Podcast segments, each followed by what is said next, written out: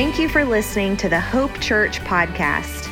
We hope that this message inspires you and encourages you in your walk with Jesus. For more information and resources, visit hopeboon.com.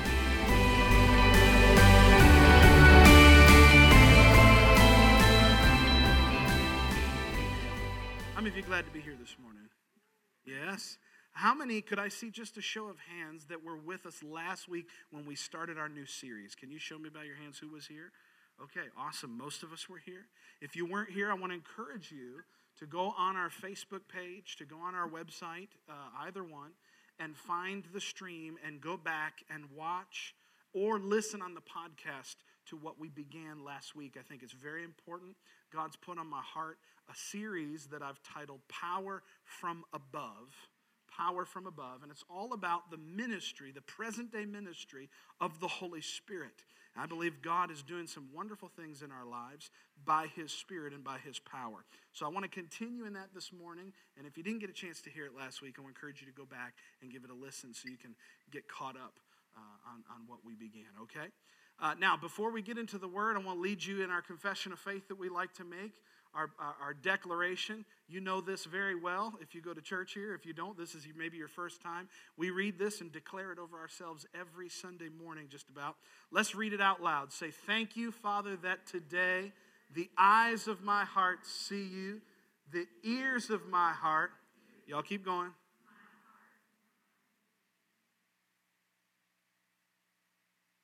Today I am growing in the things of God. We believe that we're growing in the things of God this morning. Amen. Hallelujah. What an honor it is to come before the Word of God. I don't know about you, but I take His Word very seriously. I honor His Word. I love His Word. His Word is life, the Bible says, to those that find it, and health to all their flesh. You know that the Word of God has within it everything that you and I will ever need in our lives. Amen. The Word of God's got it in there. So this morning, I want to continue in the Word and continue in this series. There's two verses that we've made uh, central to this series. The first one is in Luke chapter 24, verse 49. And the second one is in Acts chapter 1, verse 8. Now, you can either turn in your Bible there or you can follow along uh, on the screen this morning if you desire. Luke chapter 24, verse 49. Acts chapter 1, verse 8. We'll begin in Luke 24 49. Jesus speaking to the disciples is speaking prophetically about the coming of the Holy Spirit. And he says, Behold, I send the promise of my Father upon you. But tarry or wait in the city of Jerusalem until you are endued with power from on high. Behold, I send the promise of my Father upon you, but tarry in the city of Jerusalem until you be endued with power from on high.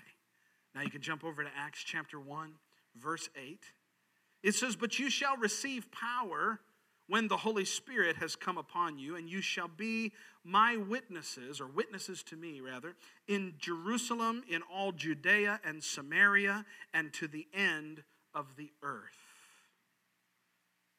You shall receive power when the Holy Spirit has come upon you. Again, this is Jesus speaking to his disciples. These are some of his very last words before he leaves and ascends back into heaven. This is one of the last things he said to his disciples is, "Y'all, you need to wait in Jerusalem. I'm sending the promise of my Father, that is the Holy Spirit, to come and indwell you and to be on you." You remember what we said last week when we introduced this idea of who the Holy Spirit is?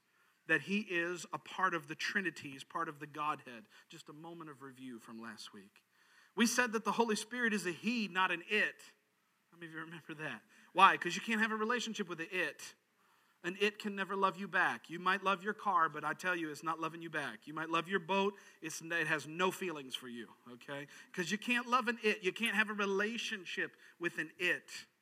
But, but the, the Holy Spirit, He is a person.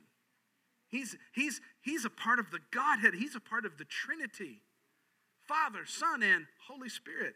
He's just as important and valid as Jesus and as the Father. He's not a substance, he's not goosebumps. Amen. You know, it's, it's, it's important to, to remind ourselves of this because all through the scripture, when the Holy Spirit shows up somewhere, things happen. And sometimes we associate the Holy Spirit with the things that happen rather than with the person that He is. Does that make sense? So we said that the Holy Spirit came after Jesus' words, after Jesus ascended in the book of Acts. The Holy Spirit came to be both God in us and God on us that he came to be God indwelling in us. Remember, Jesus was God with us, right? Isn't that what the angel Gabriel said to Mary? That he's going to be called Emmanuel, which means God with us. God came and dwelt among us, John chapter 1 says. But it was better for Jesus to go. He says in John chapter 16, it's more expedient, it's better that I go so that I can send the promise, the comforter to come to you, the Holy Spirit. Why? Because he wants to be both God in us and God on us. We said that Jesus' words here wait until you are endued with power from on high. The word endued means to sink into, like to sink into clothing. And I told you, how many of you remember me talking about my favorite sweater last week? I told you about my favorite sweater because I sink into it when I wear it. It envelops me. And, and that relationship is, is exactly what God desires for us to have with His Spirit and with His power. We said that the word power means literally force, especially miraculous power, ability, might, strength, and it means a mighty, wonderful work. God, by His power, wants to do in you a mighty and wonderful work. It's not just good enough, for, as far as God's concerned, for you to have the Lord living in you. He wants, he wants to, he wants to, he wants out. You all know what I'm talking about? The Holy Spirit, he, he's in you, but he, but he wants to be in the person next to you. He wants to be in the life of that cranky coworker that you work with. He wants to be in, in the life of that cousin that you have that you're not sure if you really even like them or not. God still loves them and he wants them, he wants to be in their life just as bad as he wants to be in yours. Amen. We said that people are hungry for more of God, but they often don't know where to turn. People are nervous that when you start talking about the Holy Spirit, everything's going to get really weird. Remember? We talked about that last week. I said the Holy Spirit doesn't make you weird, He makes you effective. Amen. He makes you more like Jesus. He makes you think different, talk different, live different, be different. He gives you power that you didn't have before. He makes you an agent of transformation in the world around you. He doesn't make you weird, He makes you better. Glory to God. We said that the Holy Spirit's not weird, it's people that are weird. It's their flesh that's weird. And, you know, a lot of folks get nervous, say, well, if I receive the Holy Spirit, will I become weird? I don't know. Are you normal now? Yeah, I'm pretty normal. Okay, then you'll just be a better version of you. It's the weirdos that get the Holy Spirit and then they get more weird, you know? It's not the Holy Spirit's fault. Don't blame Him. Amen. Oh, goodness. Now, today I want to address the power of God and the ministry of the Holy Spirit. I want to address why it's so important. This message today, out of this entire series, probably both the easiest and the hardest for me to put together. I was thinking about this last night is both the hardest and easiest to put together. Easy because I know exactly what I want to say to you. I know exactly what I want to communicate from the scriptures. But it's such a broad and such a vast body of scripture that the hard part was figuring out what not to say and how to put it in an order that makes sense to you so that you can see in the scripture clearly and understand what we're talking about. I don't want you to leave confused this morning. It's never my desire for you to come in here and be impressed and confused. Have you, have you ever you ever been somewhere where you're incredibly impressed by what you see, but it means nothing to you? You go home and you're like, well, that was cool, but I don't know. No, that's never my desire. I always want you to have something that you can rest your faith in. So I'm, I'm going to I'm gonna ask and answer. I'm going to do my best this morning. Y'all lean in with me, okay? I'm going to do my best to ask and answer two questions. Question number one is why does this message about power from on high, about the Holy Spirit, why does it even matter? Why, why is Pastor Josh doing a series about this? What do Jesus and the Apostle Paul have to say about this question or about this topic? Why does it matter? Question number two is Are we sure that it's still valid for today? Are we sure that it's still valid for today? In other words, why do I, as a pastor, believe in a continuationist doctrine as opposed to a cessationist position? I mentioned those words to you last week, and I'll talk more about them today. But question number one, let's dive into why does this message matter so much? Why is the message of the Holy Spirit pivotally important in your life? Let me give you three reasons. Number one, because according to Jesus, the Holy Spirit and his power are requirements for ministry. According to Jesus, the Holy, how many of you think Jesus knows what he's talking about? Yeah, maybe, just maybe? Yeah, okay. According to Jesus, the Holy Spirit and his power are requirements for ministry. Now, I'm going to warn you up front. I'm going to throw a lot of scriptures at you this morning, okay? Lots. So do your best to just, it's going to be like drinking from a fire hose. Like just, just go with me, okay? John chapter 14, verses 12 through 14, reading from the New King James. Jesus said, Most assuredly, I say to you, he who believes in me, the works that I do, he will also do, and greater works than these he will do, because I go to my Father. And whatever you ask in my name, that I will do, that the Father may be glorified in the Son. If you ask anything in my name, I'll do it. He who believes in me, the works that I do shall he do also, and greater works than these, because I go to the Father.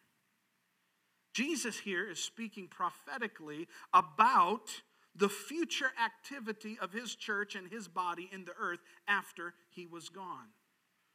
Notice it again. The, he who believes in me, the works that I do, he's going to do also, and greater than these. Why? Because I go to the Father. You remember we said this last week that Jesus, it was better for Jesus to leave and return back to the Father so that the Holy Spirit could come and indwell everybody that was a part of God's Jesus' body. Right? The Holy Spirit came to, so that He could live within each and every one of us and rest upon each and every one of us. He's both in us and on us.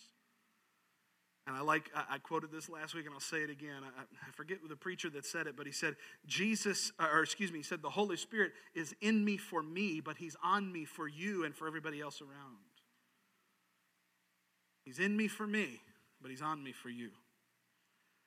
So Jesus begins to speak prophetically here about the fact that the church would carry on the legacy of his ministry and of his power after he departs. Now, in the book of Matthew, Jesus is sending his disciples out to minister, the 12 disciples. And notice how he sends them. Matthew chapter 10, verse 1, and then we'll read verses 5 through 8.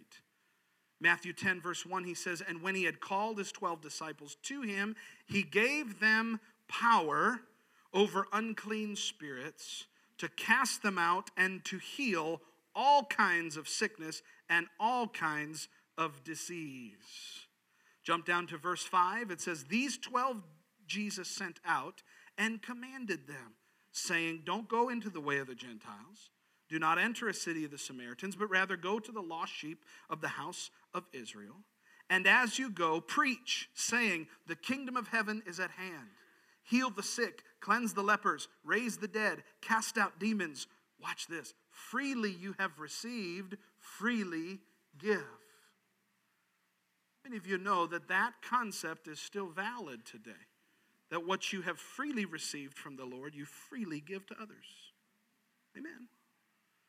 How many of you believe that God just called you to hoard up everything that the Lord has done for you? Just give it to me, Lord, and I won't share with anyone. No, we understand more about, about God than that. We know that He's called us to make a difference and, and, an impact in the lives of the people around us. That's why it's one of the main the main points of our vision here is that we that we are facilitators and we are partakers in transformation in the lives of people. We know that God wants to turn people's turn people's lives around and transform people and we're just excited we get to be a part of that. Freely we have received, freely we give. Well, let me ask you a question. What had they received? What had they received? Verse 1 says he gave them power over unclean spirits over disease and sickness. See, they were just giving what they had been given. You with me? They were just giving out what they had been given. My, the, the, uh, the last message in this series, by the way, is titled Give It Away, Give It Away, Give It Away Now. Some of you may know who the Red Hot Chili Peppers are. And uh, give it away, give it away, give it away now. See, our job, once we understand how to receive power from on high, our job's to give it out, to distribute the goodness of God. What He's blessed us with is not supposed to end with us. So, what did He give them? He gave them power from above. Notice that Jesus first gives them power, then He sends them out. You need to see and be aware of the order and the emphasis here. Luke chapter 10, I'm going to read a handful of verses from this passage. This is another instance, another instance of Jesus sending people out to minister. This time it was 70 disciples. The first one we just read was, was the 12 right? This is a group of, of disciples that is 70 large. And in Luke chapter 10, verse 1, he says, After these things, the Lord appointed 70 others also and sent them two by two before his face into every city and the place where he himself was about to go. So here's Jesus sending people in groups of two into all these cities that he's about to go to. And he's sending them to do a little prep work, right? And here's what he says The harvest is truly great, but the laborers are few. Therefore, pray the Lord of the harvest to send out laborers into his harvest. Note the responsibility of the disciples to be laborers in his harvest. This is something that we oftentimes want to pass off to somebody else. How many of you have ever heard this selfish prayer? Well, let's just pray for, uh, you know, Brother J- Jimmy. Lord, send laborers into his path. What about you? You already know him. Hello? You already know Brother Jimmy. Why are you asking God to send somebody else into his path? You sit next to him at work. Jesus is like, I'm trying to get you to talk to him, man. That's why he's on your heart. Note the responsibility of the laborer. It's to go into the harvest and go after the lost and go after the people that Jesus loves so much that he gave his life for them. But notice how they do it. They go with some power. They don't just go with a, with a, a catchy sermon. They don't just go with the flavor of the week uh, from our devotional series. No, they go with some power. He appointed them and then he told them to heal the sick. Look at verse 8 of that same passage, Luke 10. Boy, I got to go fast. I got so many scriptures to show y'all. Verse 8 Whatever city you enter, and if they receive you, eat such things as are set before you, verse 9, and heal the sick there, and say to them, The kingdom of God has come near to you. Verse 17, jump way down to verse 17, just for the sake of time. Then the 70 returned with joy, saying, Lord, even the demons are subject to us in your name. Why? He gave them power, he appointed them, he gave them responsibility, and he gave them what they would need to, to uh, accomplish that responsibility power from his spirit.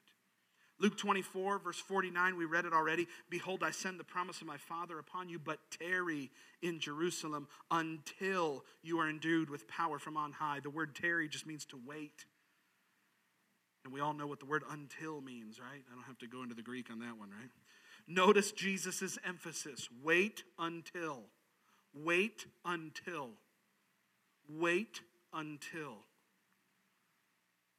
simple reality is that God does not want his church declaring a message to the world without the sufficient power needed to validate that message. We say it again. The simple reality is that God does not want his church declaring a message to the world without the sufficient power needed to validate that message. It's not right for me to lift up my voice and say, God is a good God and He loves you and He's a deliverer, and then not have the power back to, to back up that He's a deliverer. I mean, you go look at Luke chapter 4, we don't have time, there's so many verses we could look at. But you go look at Luke chapter 4 when Jesus quotes Isaiah 61 and he says, The Spirit of the Lord's upon me because the Lord has anointed me to preach the gospel to the poor. He sent me to heal the brokenhearted, to claim, proclaim liberty to the captives, recovery of sight to the blind. Y'all know the passage I'm talking about. Why were those words effective? Because Jesus had the power to back them up. He said, The Spirit of the Lord's on me because the Lord's anointed me, preach the gospel to the poor. He could preach the gospel to the poor, couldn't he? He sent me to heal the brokenhearted. Boy, he could heal the brokenhearted, couldn't he? Why? Because he had some power. He could, he could set at liberty those who were oppressed, as that scripture says, couldn't he? Why? Because he had power. You see, that's the, that's the, the pattern and the emphasis beginning in the Gospels and carrying on into the book of Acts and on into the epistles. We'll see that in a moment. God doesn't want us declaring His word without the sufficient power needed to validate what we say. If I tell you that God's a healer, I better be able to back that up. Now, it's not, understand, it's not my power, it's the power of the Holy Spirit. We'll see, it, we'll see a verse here in Acts in just a few minutes. It's the power of the Holy Spirit that does it. But, but I ought to live with such an awareness of that power and with a willingness to pray and believe that God's power is going to move in a person's life. I need to believe that that power is real and that it's evident and living in me and in you. Y'all with me so far? This isn't too difficult, is it? Okay, great. So, no, that was a funny sound. I don't know if y'all heard that, but just made a big water bubble sound when I took a drink. Okay.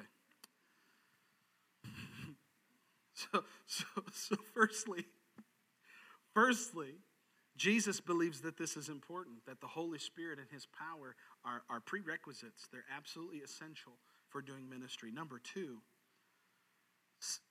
because the demonstration of the Holy Spirit and His power is very clearly seen as the standard practice of the church. Okay, so first, firstly, why is this important? Number one, because Jesus said it was important. He said it was a prerequisite to ministry, it was essential. Number two reason is because the demonstration of the Holy Spirit and his power are clearly seen as the standard practice of the church. Beginning in the book of Acts and carrying on. I'm going to give you like a ton of scriptures. Buckle up, here we go. Acts chapter 1, verse 8, we read it at the beginning. Jesus is promising that the power was going to come when the Holy Spirit came. And he tells them that they're coming, and what happens? Acts chapter 2 happens. The Holy Spirit arrives with power. 5,000 people get saved. Peter is a man who just 50 days prior to this experience denied he even knew Jesus' existence. Can you imagine the transformation that happened in the life of Peter? 50 days before the day of Pentecost, Jesus is outside of the, of the, the high priest's home or excuse me, Peter is outside of the high priest's home watching to try to see what they're doing to Jesus inside. It's the middle of the night. And this little girl comes up to Peter and says, Hey, I know you. You're, you're one of those Jesus followers. You're one of his disciples, aren't you? And Peter, three times, denies that he even knows the Lord. And now, 50 days later, after the resurrection and after the Holy Spirit comes in Peter and rests on Peter, Peter now stands up in front of thousands of people and preaches the gospel with such boldness and such veracity that 5,000 people give their lives to Christ in one sermon. I don't know what you think about that. That's a pretty big transformation. That's a, I used to, I once was blind and now I see. I mean, that's like a, holy smokes, what happened to Peter? I'll tell you what happened to Peter. The Holy Spirit came in him and rested on him, and everything about his life changed from that moment. And that is the pattern that we see beginning in the book of Acts and carrying all the way through. You jump down to verse 42 of Acts chapter 2, and it says, They continued steadfastly in the apostles' doctrine and fellowship, in the breaking of bread and in prayers. And then fear came upon every soul, and many wonders and signs were done through the apostles. God's power was on display in his church then, and his power is on display in his church today. Mark chapter 16, verse 20 says, They went out and preached everywhere. The Lord working with them and confirming the word through the accompanying signs. That is an amazing passage of Scripture. That's an amazing thought. That the, the disciples, after they had received this gift of the Holy Spirit, they went out in every direction. They preached the word. They did exactly what Jesus told them that they would do. And guess what happened? There was manifestations of power and the accompanying signs. The Holy Spirit worked with the word that was being preached. They lifted up their voices and they said, Jesus is Lord. And guess what? Jesus showed up. The Holy Spirit showed up, right? God showed up. And there were many signs. In Acts chapter 3, Peter and John heal a crippled man outside of the beautiful gate, and they get arrested for it. Isn't that awesome? Isn't that so nice? Jesus, like, you know, wait in Jerusalem till you're endued with power, and then go out and change the world, boys. And like day three, they go out and change the world, and they get arrested for it. What a buzzkill, right? So here it is, verse 12 of, of Acts chapter 3. And they're saying, it says, when Peter saw it, he responded to the people Men of Israel, why do you marvel at this? All the, all the people are marveling that, that Peter and John healed this guy. He says, Why do you marvel at this? Why do you look so intently at us? As though by our own power or godliness we have made this man walk. Remember, he was a crippled man and he went walking and leaping and praising God. They were surprised that the priests were surprised that this guy got healed. Like, why are you so shocked? It's not our power, it's power from above. It's power from the Holy Spirit. He's in me and now he's on me, and I have been deputized to set some people free. Amen. Let's keep going. I got a bunch of scriptures. Acts chapter 4, verse 33 says, With great power, everybody say great power. With great power, the apostles gave witness to the resurrection of the Lord Jesus Christ, and great grace was upon them all, just like Jesus said. He said, You're going to get some power from the Spirit of God. You're going to go out into the world and you're going to be witnesses to me. That's exactly what happened, and it's still happening today. Acts chapter 5, verse 14 believers were increasingly added to the Lord, multitudes of both men and women, so that they brought the sick out into the streets and laid them on beds and couches, that at least the shadow of Peter passing might fall upon some of them. Also, a multitude gathered from around the cities in Jerusalem, bringing sick people and those who were tormented by unclean spirits. And watch this they were all healed. Why? Not because of their power, not because of their ability, not because Peter was special, not because John was special. Why? Because God was now in them and on them, and his power was available to transform the world around them. Amen. Acts chapter 6, verse 8. Now we're getting into the guys who weren't apostles. Just two chapters later, one chapter later, it says, verse 8 of Acts chapter 6 Stephen, full of faith and power, did great wonders and signs among the people. Acts chapter 8, verse 5. Then Philip, another normal guy, Philip went down to the city of Samaria and preached Christ to them. Notice what he preached and notice what happened. He preached Christ. He didn't preach his ideas, he preached about Jesus.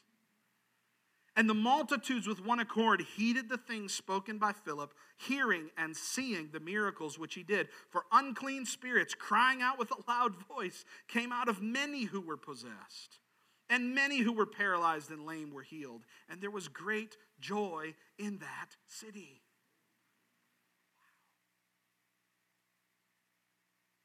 I want to tell you that beginning with its inception in the scriptures and its continuation through the centuries since, the church of Jesus Christ has always functioned in the power of the Holy Spirit I believe that. Listen to this quote from, in my opinion, not just my opinion, but a lot of people believe this. One of the greatest preachers to ever live, one of the greatest preachers to ever live, is a man named Charles Spurgeon. Listen to this quote from Charles H. Spurgeon A church in the land without the Spirit is rather a curse than a blessing. That's, that's a significant indictment, right? A church in the land without the Spirit is rather a curse than a blessing. If you have not the Spirit of God, Christian worker, remember that you stand in somebody else's way. You are a fruitless tree standing where a fruitful tree might grow. Everybody look at your neighbor and say, ouch.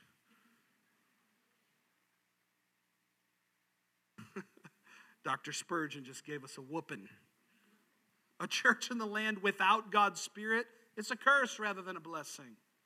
You see, God's desire is that we as his body and as his church be such, be, be so filled and so saturated with his spirit that power emanates from our lives to fix the issues of the people around us. God has always moved on somebody, somewhere, since Acts chapter 2. You say, not in the church I grew up in. Well, I'm so sorry that that was the situation. But, but somewhere on somebody, God's moving. And always has since the day his spirit was poured out. I got to keep moving. I only have a few minutes left here. The third reason I believe this is such an important message is because Paul places significant emphasis on the Holy Spirit and upon his power, all through his writing in the epistles. Paul places significant emphasis on the Holy Spirit. I mean, he starts Romans 1. Romans is his it is his doctoral thesis on the subject of salvation and righteousness by grace through faith.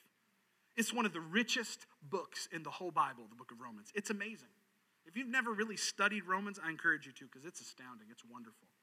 And he opens that book by saying, I'm not ashamed of the gospel of Christ. Why, Paul? Because it is the power of God unto salvation to everyone who believes. Do you understand that you can't even get saved without the Holy Spirit's power? We can't, even, we can't even know Jesus without the power of God's Spirit. Why is it that we downplay the role of the third person of the Trinity so frequently in what we do? Why is it that the church downplays this valid, important, uh, dare I say, crucial role that the Holy Spirit plays in the earth? Paul places significant emphasis on the Holy Spirit throughout his writing. Romans 15, verse 19, listen to this. He says, In many signs and wonders, by the power of the Spirit of God, so that from Jerusalem and roundabout to Illyricum, I have preached the, uh, excuse me, I have fully preached the gospel of Jesus Christ. In many signs and many wonders, by what? By the power of God's Spirit, that from Jerusalem all the way around to Illyricum, I have fully preached the gospel of Christ. With Paul, it's as though he's saying a gospel that is void of power is no gospel at all. Listen to what he says in 1 Corinthians 2. He says, I, brethren, when I came to you, did not come with excellence of speech or of wisdom, declaring to you the mystery of God. I determined not to know anything among you except Jesus Christ and Him crucified. I was with you in weakness and fear and in much trembling. I know exactly how he feels. Especially when you stand up in front of people and you try to preach a message about the Holy Spirit. I know what it's like to preach in weakness and fear and much trembling. Amen. I'm with you, Paul. High five, bro. Watch what he says in verse 4. This is, the, this is it. My speech and my preaching were not with persuasive words of human wisdom, but my preaching was with demonstration of the Spirit and of power, that your faith would not be in the wisdom of men, but in the power of God. Paul was so committed to the power of the Holy Spirit and to signs and wonders and miracles being a part of his ministry. He was so committed to it that he actually says that the people in Corinth's faith would not rest in the wisdom of men, but in God's power. He was so committed to the miraculous that he said, It's going to be a catalyst for your faith. That's incredible. That's an incredible thought. Look what he says in, in, two chapters later in 1 Corinthians 4 For the kingdom of God is not in word, but in power. 1 Thessalonians chapter 1 verse 5 for our gospel did not come to you in word only but also in power and in the Holy Spirit and in much assurance. You see, God, the, the, the, power of God's Spirit at work in us is to promote and produce an assurance in us of who He really is. God loves to validate His word with His power. Oh, come on. Y'all can give me a better amen on that one. That's a good tweet right there. God loves to confirm His word with His power. Why does Paul emphasize the necessity of demonstration and power? Well, let's consider for just a brief moment. I wish I had time to talk about this for like hours, honestly. But let's consider for just a moment where it is, the context of where Paul is preaching. What is the, what is the context? What is the existing narrative culturally, societally, that Paul is speaking into? Paul is ministering in the, in the area at that time known as Asia Minor, modern day Turkey, and later in Greece, and later in Rome. I was in Rome a month and a half ago. I stood outside the Pantheon, and right up on the Pantheon is the words M. Agrippa. How many of you know who King Agrippa was? He was who Paul appealed to. He was the Caesar that Paul appealed to in the book of Acts. And that building was, was, was erected by his son, the younger Agrippa, and he put his name on the front. I loved seeing that in real life because I was like, this is incredible. It's just so wonderful to see evidence of Bible stories in front of you. Pretty cool. Paul preached in this context of the Roman Empire, the existing Roman Empire, and the former Greek Empire. Paul, his ministry began on the, you know, just after the Hellenistic period in the Greek Empire when the Roman Empire and the Romans took over and, and their empire began to swallow up the existing Greek Empire. So, you know, just a couple hundred years before Paul were guys like Plato and Aristotle and Socrates, all the, all the Stoics and Seneca and all these people, the, the guys who invented public communication. You know, the Greeks were the first people to do conferences. Right? They, they had Mars Hill, they had their place. They were, the, they were the guys who invented and created the word ecclesia, which is the word that we use to describe church. They created this idea of a guy like me standing up in front of a bunch of people like you and streaming online. Pretty sure Paul traveled with a camera.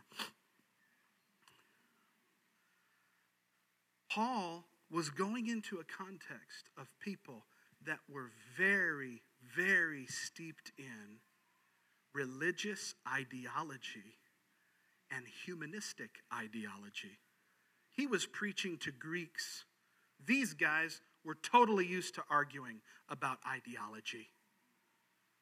He was ministering in the context of the current Roman Empire and their deities. When he gets to, to Ephesus, there's a temple there to the goddess Diana that all these people go and make sacrifices to.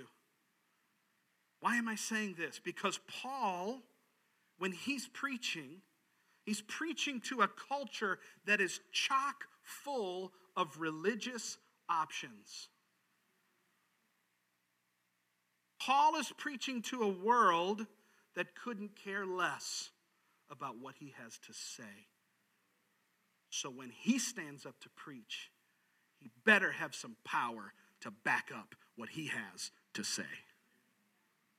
He goes into Corinth and he says, You guys got a temple to a God that doesn't even have a name. He said, Let me tell you about the God that does have a name. His name is Jesus. He died on the cross for your sins. He was buried, and in three days he rose from the grave, and that got their attention. And then he said, Not only did he raise from the grave, he came in the form of the Spirit of God, and he now lives in mankind, and he dwells upon mankind. And oh, this guy just fell out of the roof while I was preaching, so let me go down to the street and raise him from the dead and keep preaching. You see, Paul, he said, My speech and my preaching were not with persuasive words. Why? Because they had tons of persuasive words.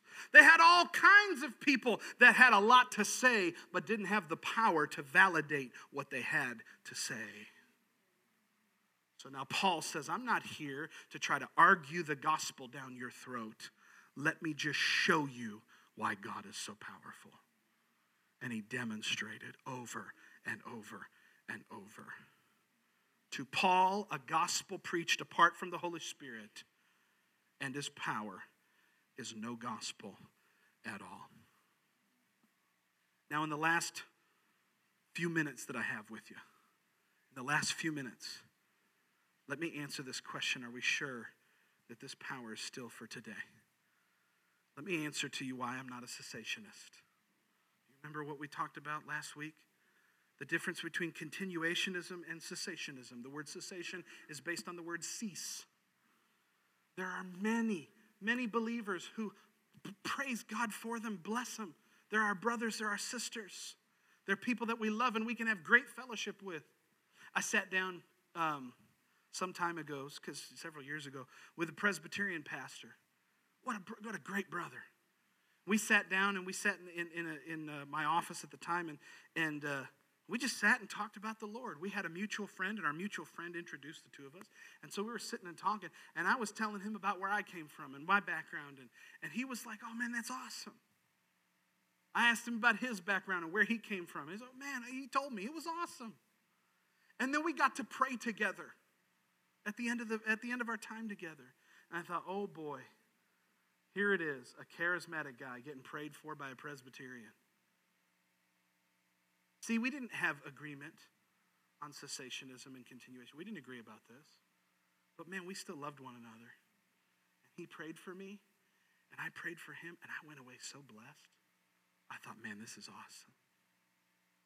So there, there are people out there that, that they, they don't agree with me about this. They're, they're what, I, what, what they would subscribe, uh, ascribe as cessationists. But I still love them. I still believe God's best for them. But let me tell you why I'm not a cessationist. Two reasons. Number one, because of all those scriptures that we just read and more because there's scripture after scripture after scripture, and all of them convince me of my need and your need for demonstrations of God's Spirit and of His miraculous power. Yet there are no verses in Scripture that indicate that the power of the Holy Spirit will stop at any time.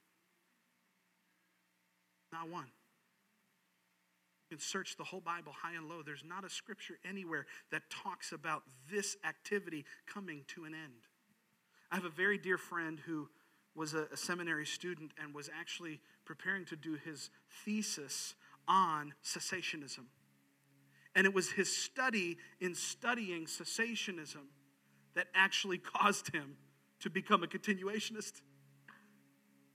Because we're taught, you know, if you go to seminary or Bible college, if you go to a good one anyways, they teach you, they teach you this concept, sola scriptura. It's a Latin word that means only the scripture. It means if it doesn't come out, if it doesn't have a scriptural root, I'm not interested in it. Right? How many of you are thankful for the word of God? Are you thankful that we preach the Bible around here? I am. And he began to comb through the scriptures looking for some indication scripturally that the gifts of the Holy Spirit had ceased, that this powerful activity from on high had ceased. And he couldn't find it. Couldn't find it anywhere. One of the most prominent arguments that I'm aware of for cessationism is this idea that we no longer need demonstrations of the power and of miracles because we have the Bible and the early church didn't have the Bible. It's one of the larger arguments out there as to why, you know, folks believe that the Holy Spirit doesn't work like that anymore. Because we have the Bible and they didn't. See, they need this is the argument. They needed God's power to validate the word because they didn't have a book that they could lean on. They didn't have the, the scripture written down. I don't believe that that's a good enough ground to base a theology upon. Again, if you're going to believe something, it's got to come out of the scripture. Furthermore, that doesn't even really make sense to me. And let me tell you why. Because of all the scriptures that we just read, the ones that are written down, that validate and emphasize the need for the Spirit of God. I'll give you an analogy, and, and in the words of the theologian Gordon Fee, he says, No two analogies are truly analogous. So uh, every analogy has just a little bit of a shortcoming, but this one gets really close. Imagine that you're Paul for a moment and you're writing. Well, well let's do this. Imagine that, that you're a chef and you're writing a cookbook. Okay. Imagine that you're a chef and you're writing a cookbook and you're, and you're writing to your fans everywhere because you got this really great recipe for cake. And you're like, look, if you want to make the world's greatest chocolate cake, here's how you do it. You need eggs, flour, sugar, vanilla, cocoa powder, all the stuff you need for cake. And you write it all down. And then as you're writing it, you say, you know what? These are all the things that you absolutely need. You really, really, really need eggs to make a really, really good cake. You really need flour. Paul wasn't gluten free. Hallelujah. You really need flour to bake a really good cake. But what if there was a footnote at the bottom of that recipe that said, by the time this cookbook is published, you won't need flour anymore?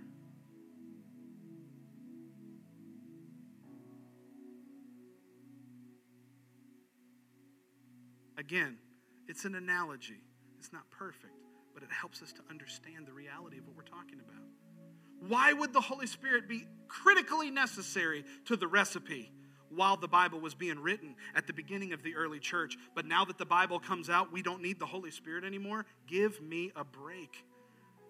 It's a shallow and intellectually lazy argument.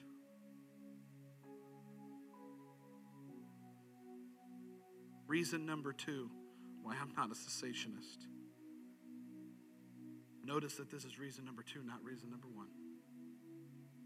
Thankfully, in my life and in the ministry that I've gotten to take part in, my experience has followed that which I've seen demonstrated in Scripture for a long time.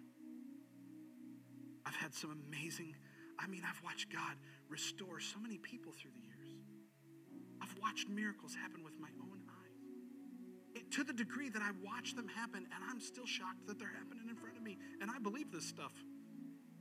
And I'm like, whoa, I can't believe that just happened.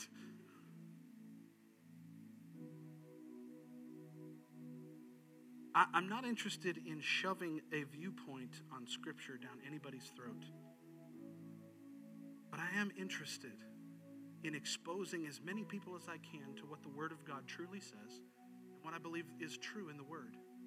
And I'm not afraid to have the, to have the, the conversation, to have the discussion, because I believe it matters. I believe it's important enough that the church of God be empowered with the power of the Holy Spirit. Again, like I said to you last week, I'm not interested in turning anybody into to me.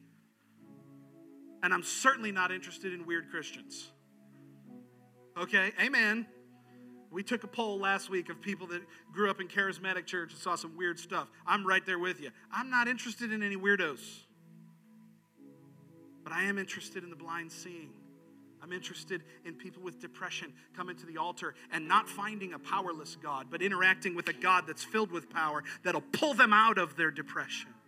I'm interested in seeing a person who comes with stage four cancer and says, I'm out of options. They're like the woman with the issue of blood. I, have been to every doctor and, and, and I'm not better. In fact, I'm worse. And they encounter not me, not you, but they find a Jesus who is living and willing to minister by his power and by his grace into their lives. Can you say amen? I'm interested in whatever is authentically God. And I believe that his power is still very real and it's still very necessary and it's still very accessible to those who believe. Amen. Now, listen, in the coming weeks, we're going to talk about application. I'm going to just tell you right now next week is going to be very hard. Next week, I'm coming for your flesh. I'm coming for your excuses. Okay? Just telling you. Go ahead and set your alarm for next Sunday morning so that you're here. Next week's going to be hard. You know why? Because we're going to talk about receiving the power of God. And we're going to talk about the things that get in the way that cause us to not receive. I tell you, the devil's working overtime in your life to keep you out of God's presence and out of his power and out of his word. He's working overtime to keep the power of God off of you and out of your life. So we're going to come after him next week. Is that okay with you? Let's stand up to our feet.